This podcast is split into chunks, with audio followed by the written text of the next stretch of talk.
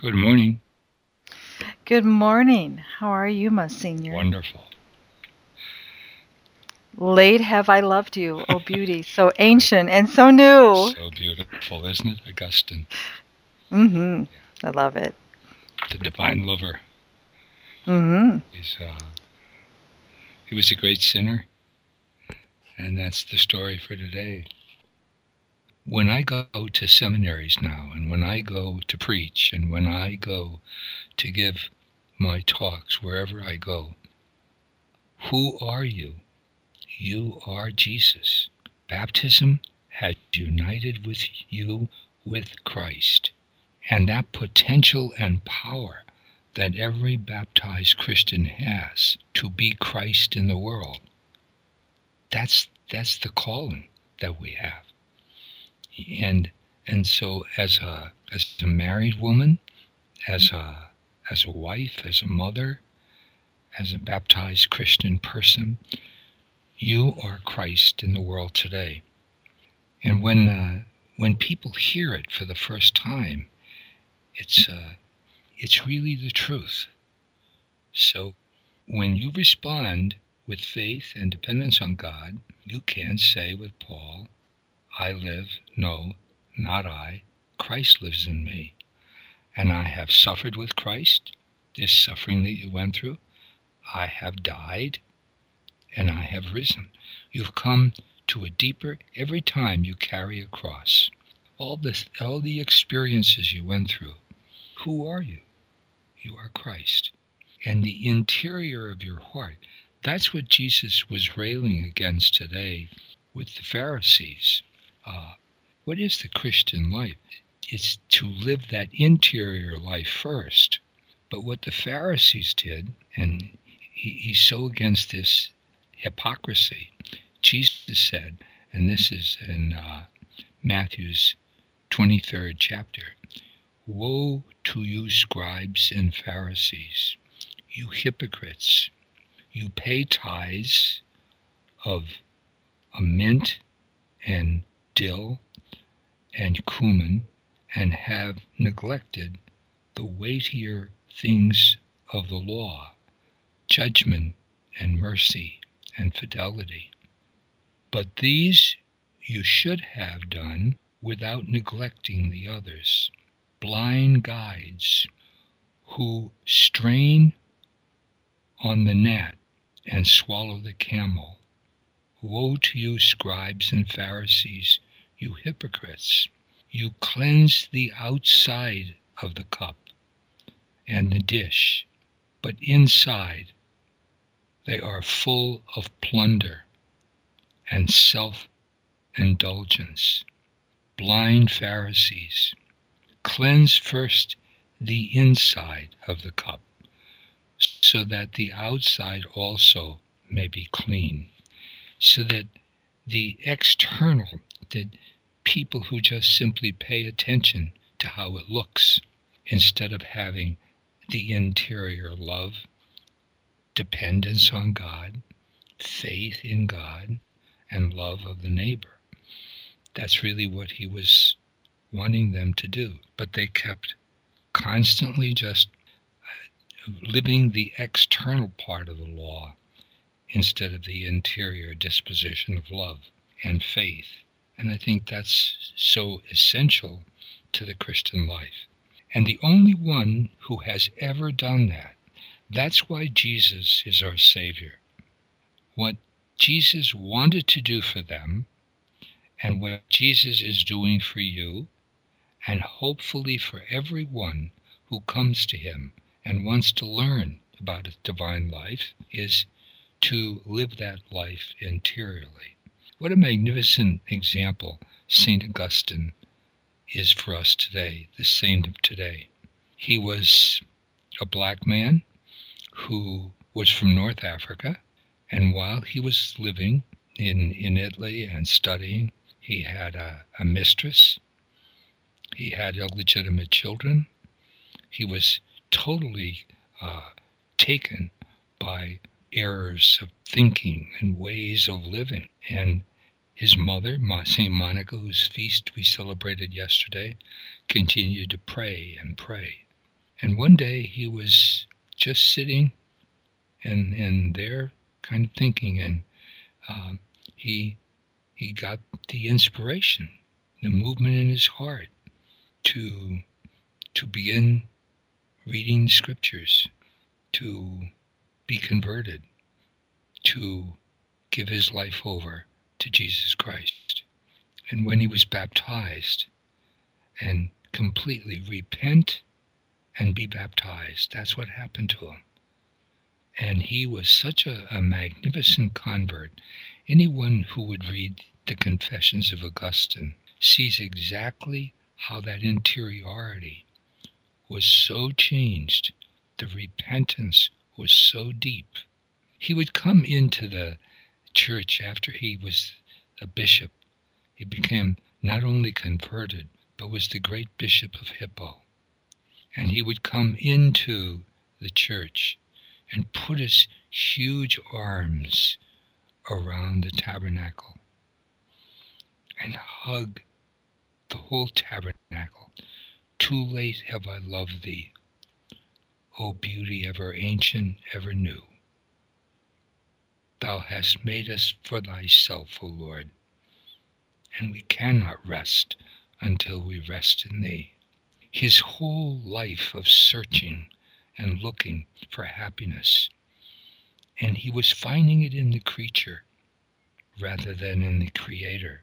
And once he discovered the Lord, the Creator, there is nothing else that would ever satisfy him. What a what a magnificent example he is. I was um, giving a retreat some years ago in a, in a prison in Graterford, Pennsylvania.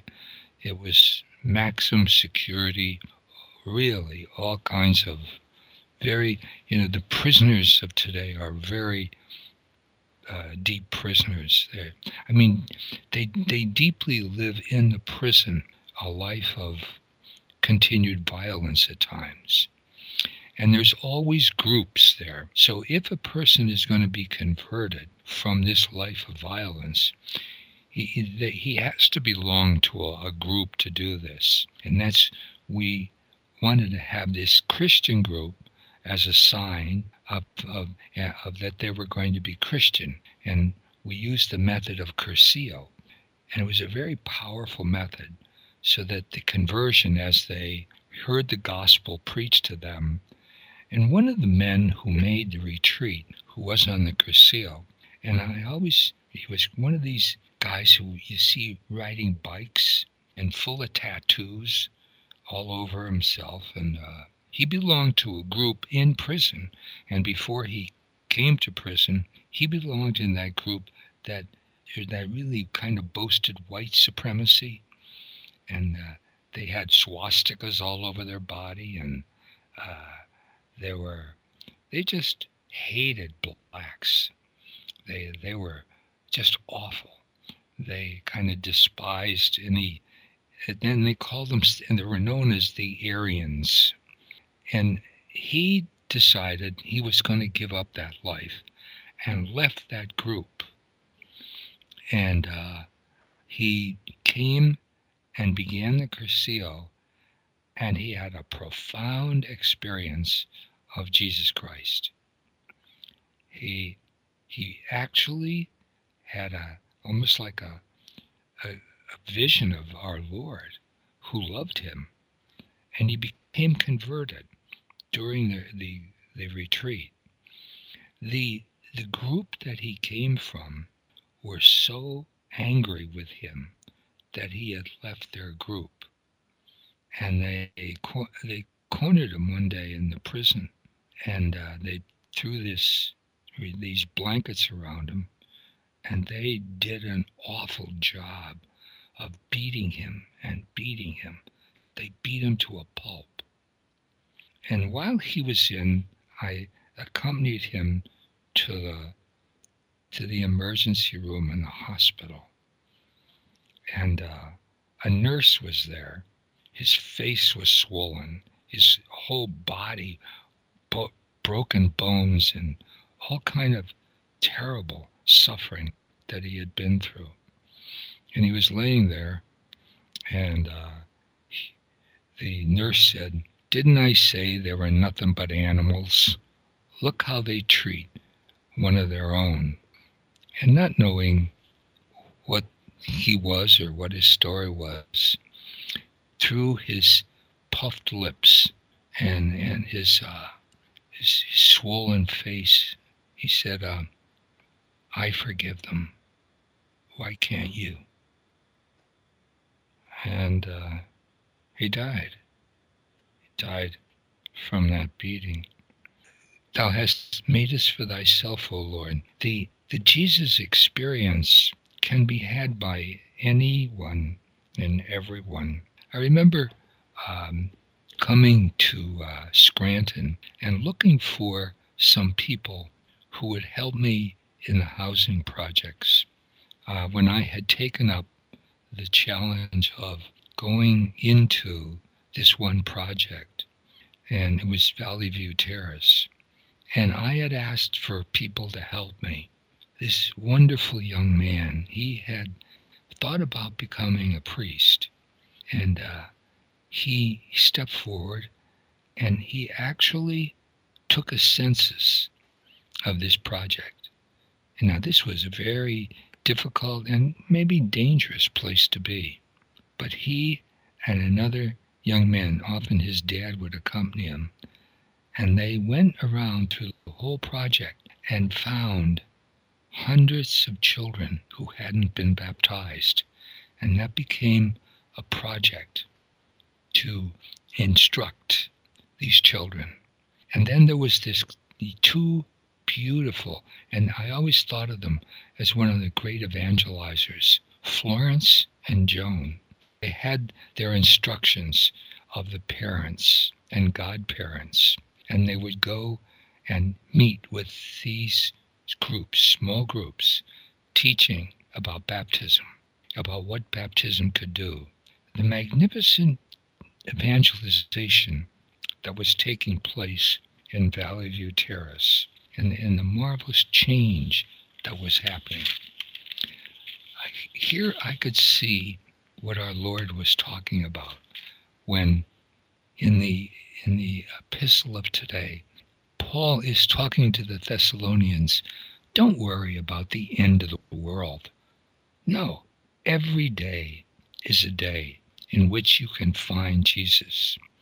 May our Lord Jesus Christ himself and God, our Father, who has called us and loved us and given us of his very life and revealed to us his everlasting encouragement. That's really what these these heard, Florence and Joan. You know, this is our lives. You know, to to think that, well, you know, the world's going to end, that doomsday mentality, and people that are going to go out and sell everything they have. And that's really not what Christianity is all about. It's doing today what we can to evangelize the world. I, I this call, and I, I was um, on this latest retreat that I had in uh, in Cleveland, and we were sharing graces in the last Uh, session of the retreat, just before the, the final Mass. And one of the men got up and said, you know, I did discover, they were saying this the first time they heard they were Jesus and what it meant to them. He said, yeah, I am Jesus, and so are you, but we're going back to the seminary. I want you to hold me accountable, and I would like to hold you accountable, that we live as Christ with one another. When you hear this message, that you have a power in you, I have a power in me to live the life of Jesus Christ. What a magnificent challenge that is. That if you hear me say that, that when I wake up, when I do anything that I do, every day, today for me is a tremendous challenge I'm encouraging you today, the Feast of Saint Augustine, to repent, to repent of, of being a hypocrite, a Pharisee, where you pay more attention to the outside of the cup than the inside, where I have to pay an awareness that I clothe myself in my interiority with Jesus Christ, who is love itself, so that I begin my day and my my heart is united with his, and that I want to see with his eyes. And, and that as I grow in that love, and you do, then with this great Saint Augustine, we can experience the taste of the goodness of the Lord, the sweetness of following Christ in our lives, the magnificence that I, I see in the, that I, I would really, what a, what a great thing if all of us together would praise God by living more deeply the life of Christ. These little pockets will, will show up all over the world. If you're listening to this in China, if you're tuning in on this in in in Africa, wherever, that you are Christ. And as Christ begins to live in all the corners of the world, then we, in him and through him and with him, can bring Christ to the entire world. What a, what a great challenge this would be. It really would. And Monsignor, do we fail sometimes when we experience conversion and somehow we think it's a it's a one-time thing, or, or, or do we fail in realizing it, as you seem to be teaching us, that it's something that's an ongoing, ongoing movement? Ongoing, yes, it's it's a const it's a constant growing. It's the the inner heart of my faith, where in baptism I have received faith, hope, and love. These three capacities, these three powerful theological virtues that are there in seed form, and that increase in confirmation, that are watered and fed by the Eucharist. And as we continue to grow in this health, that more and more I become one with him, in him and through him and with him. And so he begins to take over my heart. When Saint Augustine was first converted, he continued to grow. His capacity to love God was begun with his began with his baptism, and then his seeking God and his growing in the love of God. And it was a constant growth every day of his life until he became this shining, magnificent example of a bishop. And he he lived in the fifth century. I believe he died in around four twenty, and and and the and he was the bishop of Hippo. But look at the effect in Christ Augustine has had throughout all these centuries, the the example he has left us, and the marvels he continues to do from heaven. When I have his Mass today, that's exactly what I'm going to be o- alluding to, that Augustine, as a saint in heaven, is still pouring and bringing graces into the whole world. Why? Because he is in Christ, and through Christ is still affecting the world. In, in the diocese where he was in North Africa is now almost completely Muslim, has been overtaken by by the by Islam. And and so what a what a great work he has to do to bring about the conversion of the Muslims where he was in his diocese of Hippo. When I think of a holy, holy man who was converted, did you ever hear of Matt Talbot? Uh-huh. Matt Talbot was an alcoholic. And he was addicted to alcohol, and he wanted to break with life of of he, he was he haunted the churches of Ireland. He his prayer was so powerful. But at one point when he wanted to, he was so tempted to go back to his former life. When when I when you talk about a man changing and having to struggle to maintain that, he chained himself to his bed. He actually chained himself so that he wouldn't go down under the temptation of getting a drink. And he he he waited and and uh, toughed out the storm of that alcoholic addiction. And uh, I believe his cause is is coming up for canonization. And and so when you love and are in union with Christ, the soul of a man like Augustine becomes one with the soul of Christ. The heart of Augustine becomes one with the heart of Christ. And that happens in you and in me. Then death takes place in each of us. Matt Talbot died. That man who was converted from an, the Aryan way of hating blacks, he died.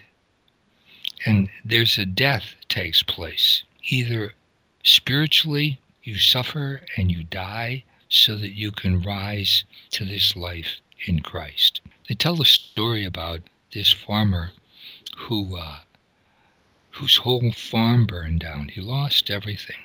Barns and house and fields and livestock. And the only thing that was left was a chicken and a pig.